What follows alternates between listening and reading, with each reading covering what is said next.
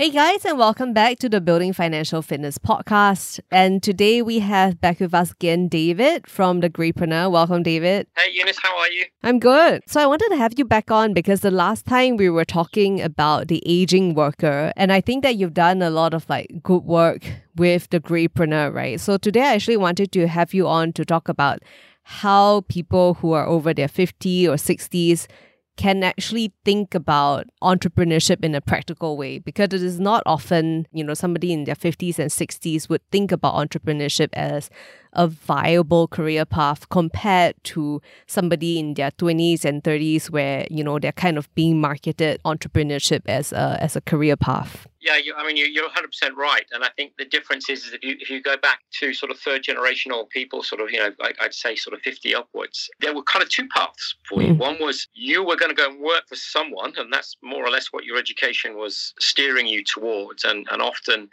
it would be quite biased towards the workforce demands quite locally mm-hmm. to you.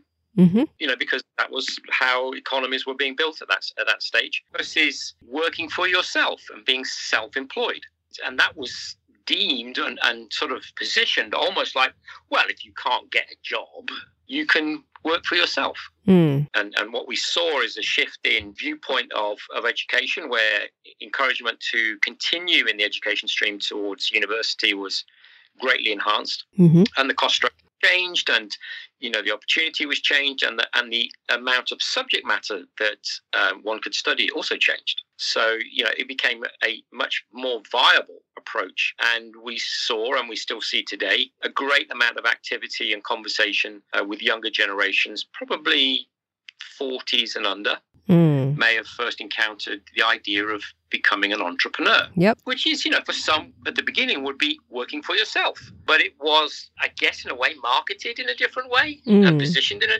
way. And, and, you know, over this last 10 years, it's certainly become a very strong possibility.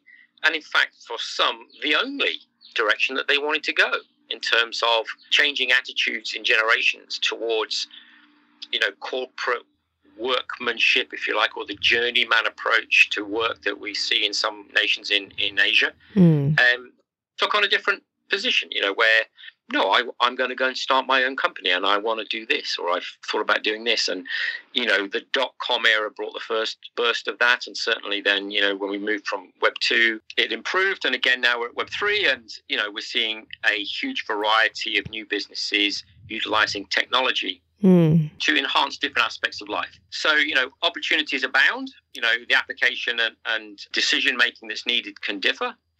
But for older people, particularly if they're considering, you know, moving out of the corporate world or they're finding that their pathways are now trimming down or coming to a stop, mm-hmm. and they're almost at a point where, you know, kind of almost waiting for the, the axe to fall or they've already been suddenly retrenched. Mm it isn't something that jumps top of mind because it's not been something that's been instilled from a young age. Yes. So there's a period of time that you know people will go through where the identity that they had or that they carried with them was very much attached to what they did. Mm. You know, I'm so and so, or I work for such and such. Yes. Um, you know, this is reflected in you know the the kind of loyalty that people have and had towards their employer. You know, sadly, we've seen a lot of that loyalty be diminished by the attitudes of companies over the years, mm. and it's also changed generationally too. Now, you know, you know millennials and um, younger don't necessarily carry that view that I'm going to be loyal to you forever mm. and a hmm. day. I might just come and work for you for three, five years. Yep. And that's okay. I'm, I do not see it now being a problem for me only to be working for a company for that period. Whereas in the past, it was almost looked upon as like, well, you were only there seven years or you were only there five years. Mm. You know, this kind of approach was, you know, it was your your tenureship in a in a position was also part of the scaling of how people would look at you in terms of where you might go next. Yes. The older generations, not short of ideas, mm-hmm. not short of passion, not short of drive in many cases, mm-hmm. and determination to want to continue to contribute. Mm. Once we unshackle them from the past to an extent. You know, what we're looking at is, you know, uh, with Greypreneur is, is, is to help them channel themselves into a purpose and, and a business that would best suit their capabilities and their character. I'm sure we've all heard of people who, you know, say, oh, I'm, I'm going to create a business doing X. Mm. Oh, gee, how, you had no experience in, in this. Mm. You know, and some people may have not, oh, no, but I really love, I don't know, baking cakes. Yeah. Well, I, live, I really love cakes, but yeah, but you've never baked a cake. Mm. Yes, but I really love baking cake. I'm going to I'm going to learn. I'm going to do it. I'm going to do it.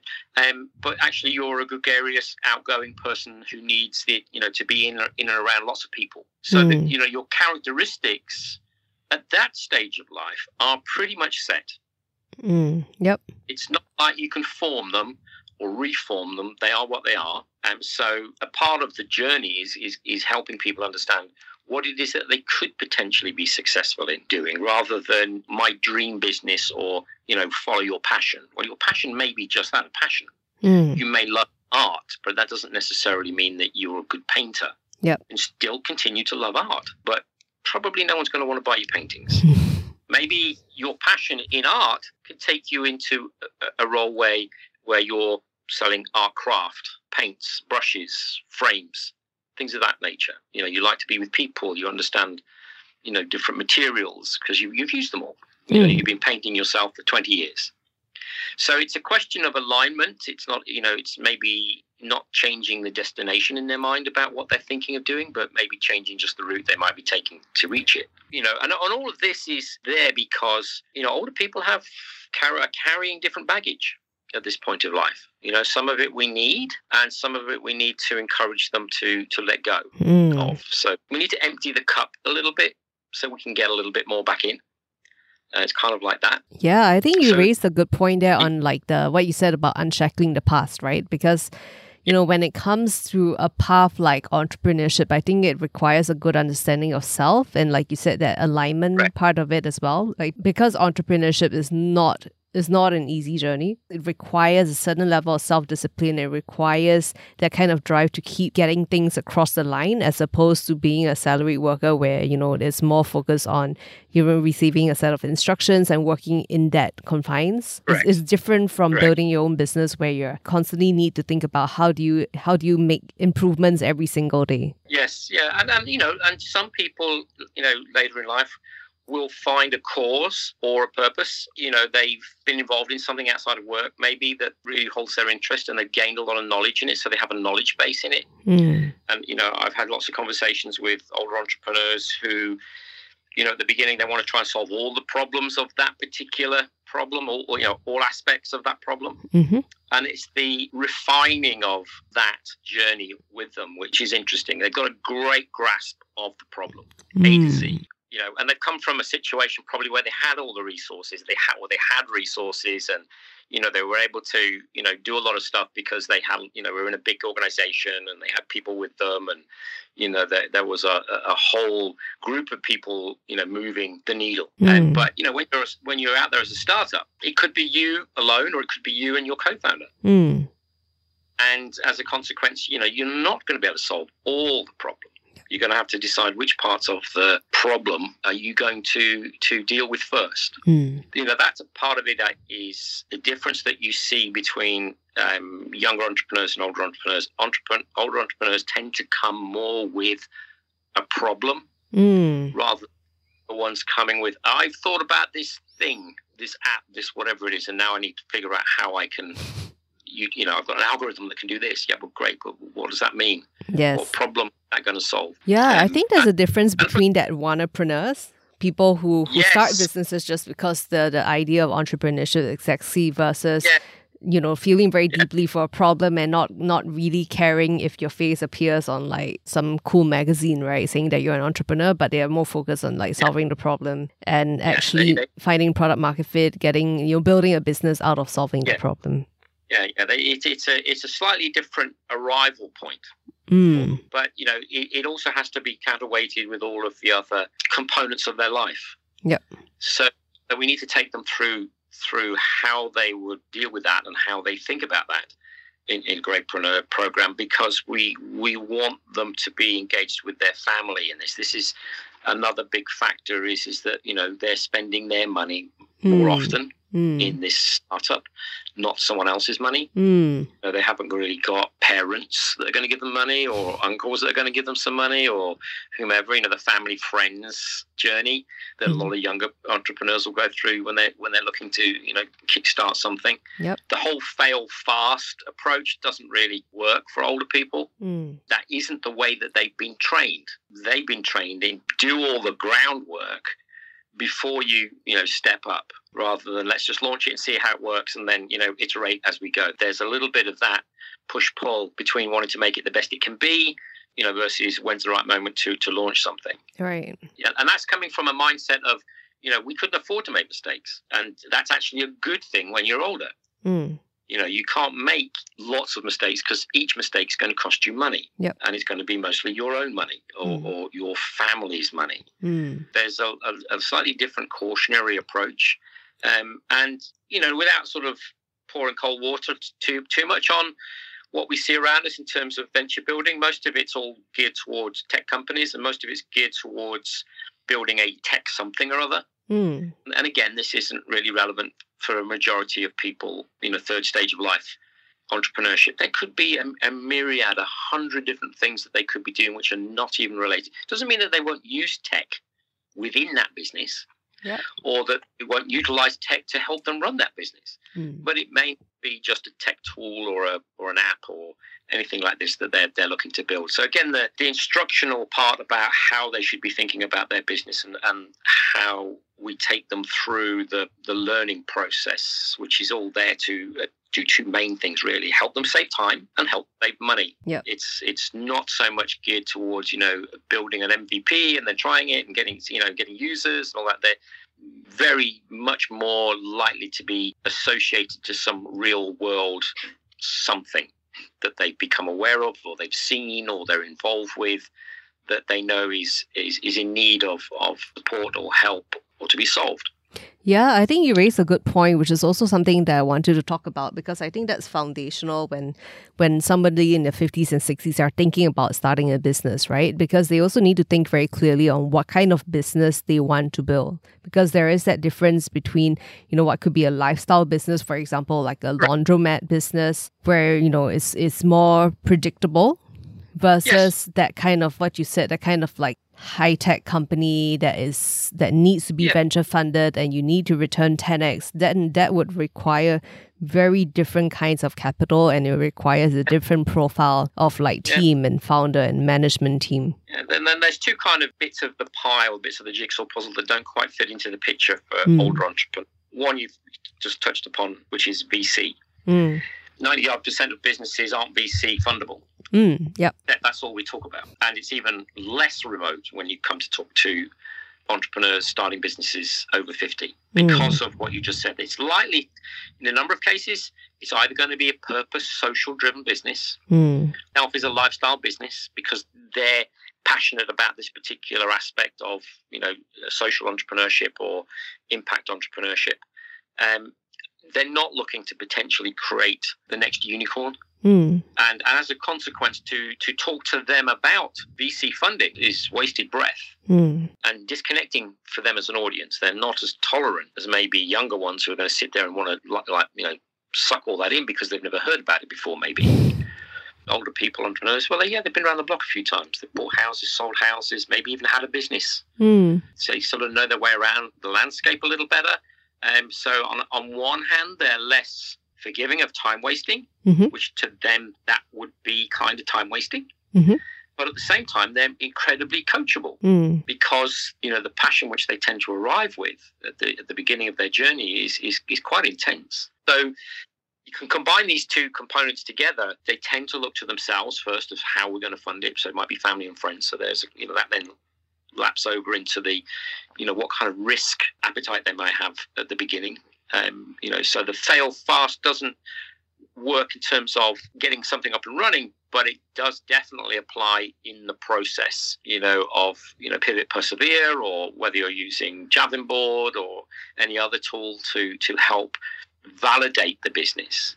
Then this is where they really, really sort of knuckle down and focus because they, they know this is the point at which they need to try and make the best and wisest, you know, we're going to say best guesses, but but hopefully a bit more than a guess. Hmm.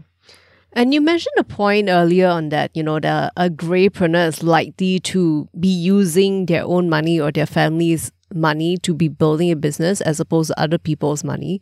So for somebody who's starting out on this journey, is there anything is uh, would there be any kind of like um, recommendations with regards to the financial buffer that they have prior to starting out?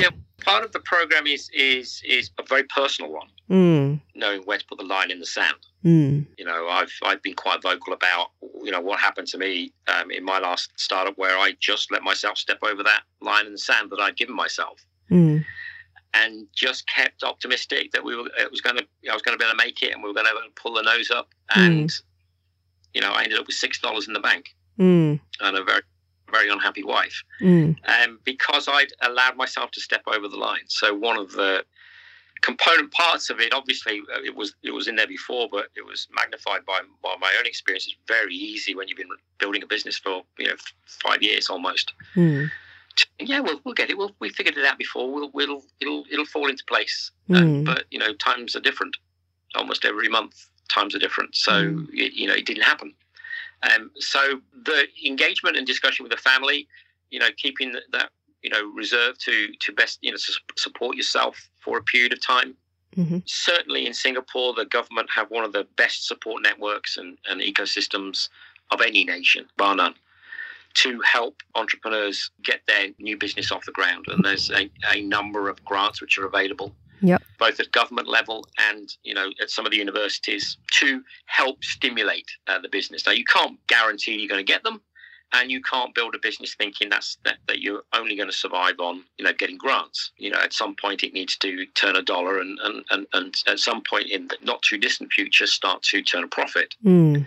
But at least in terms of the infrastructure which exists, you know, from ES downwards, you know, there are a, a, number of aspects of governmental support which are there to encourage and take up a little bit of the, the buffer at the beginning, a bit of the pressure, um, to have that that you know funding available. And it often comes with guidance support and you know um, additional learnings of how to set your company up and you know how to do your founders agreements and things of this nature. There's often you know component parts of particularly at the university level you know suss being a good example. Mm. um, where where those components are also part of the the teaching Yep. um, which is in place to to encourage people. So calculating what you need to so, sort of keep the wheels if it all fell flat you know how how long can you survive? Well you probably need to account between sort of four to six months you know funding to you know run your household. Obviously part of the discussion when going into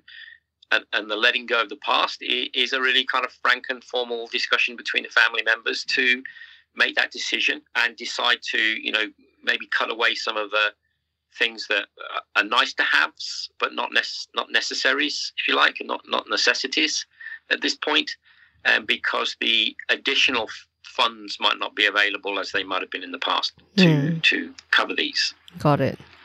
And for you know listeners who you know are in that age category and they're looking to start out their own business and find out more about Greypreneur, where can they where can they find you and, and what other resources can they can you point them to? Yeah, I th- I think we're, we're very fortunate that, that um, SUSS launched really the very first program focused on 50 year olds and above you know, in terms of entrepreneurship. I'm very proud to have been a part of the formation of that Mm. with the team. And, you know, we had our first initial program, immersion program, uh, back in November. Mhm. They're now very first sort of formal silver track, as it's called, starting in, in mid February. Mm. I think it's currently the books are closed, but I would highly recommend people get in contact with the team at the entrepreneurial office at SUSS um, to um, sign up or get information on the, on the next track or the next immersion program. Mm. Um, I, I'll, I'll still be still be working with them on that one. And you know, go to greypreneur.life, Mhm. more out about uh, the Greypreneur movement, and sign up. And, and there's a couple of free uh, ebooks which I've created to basically give people some guidance at this very you know critical point of you know I'm thinking about doing something, but but what should I be thinking about? Mm. So it isn't a sort of you know how to build a business. It's much more about you know what to think about when you're thinking about building a business. Um, and and another booklet which is specifically about utilizing AI, which for Greypreneurs is really a, a super weapon. You know, it's a sort of secret power that we can apply because we're able to overcome some of the technological shortcomings which older workers tended to face when working with computers in the past and you can find me on LinkedIn. So very easy to find, David Ward, FPL. You know, hit me up and, and add me, and you know we can uh, certainly be, be happy to talk and happy to help. Cool. Appreciate you being on, David. Super super useful. Thanks, David. Right, Eunice. Look, take very good care of yourself. See you soon. See you soon. Bye. Many thanks as well to all of you out there for tuning in. This has been a fantastic conversation, and we would definitely love to hear what you think about it. If you would like to get in touch with us, you can reach out to us through the email podcasts at melisten.sg or at my Instagram at missfitfi. Aside from that, if you enjoy what you're listening to and want to hear more, please help to spread and grow the show by subscribing on Me Listen or Apple Podcasts, or by following on Spotify or wherever you listen to your podcasts. Finally, the Building Financial Fitness podcast is an original production from MediaCorp and recorded at Scape Live Studios, The Pod, powered by Audio Technica and City Music. Episode production is done by Junus Eu, with editing and support by Danny Cordy and Gareth Fernandez. Once again, I'm your host and BFF, Junus Eu. Until the next time.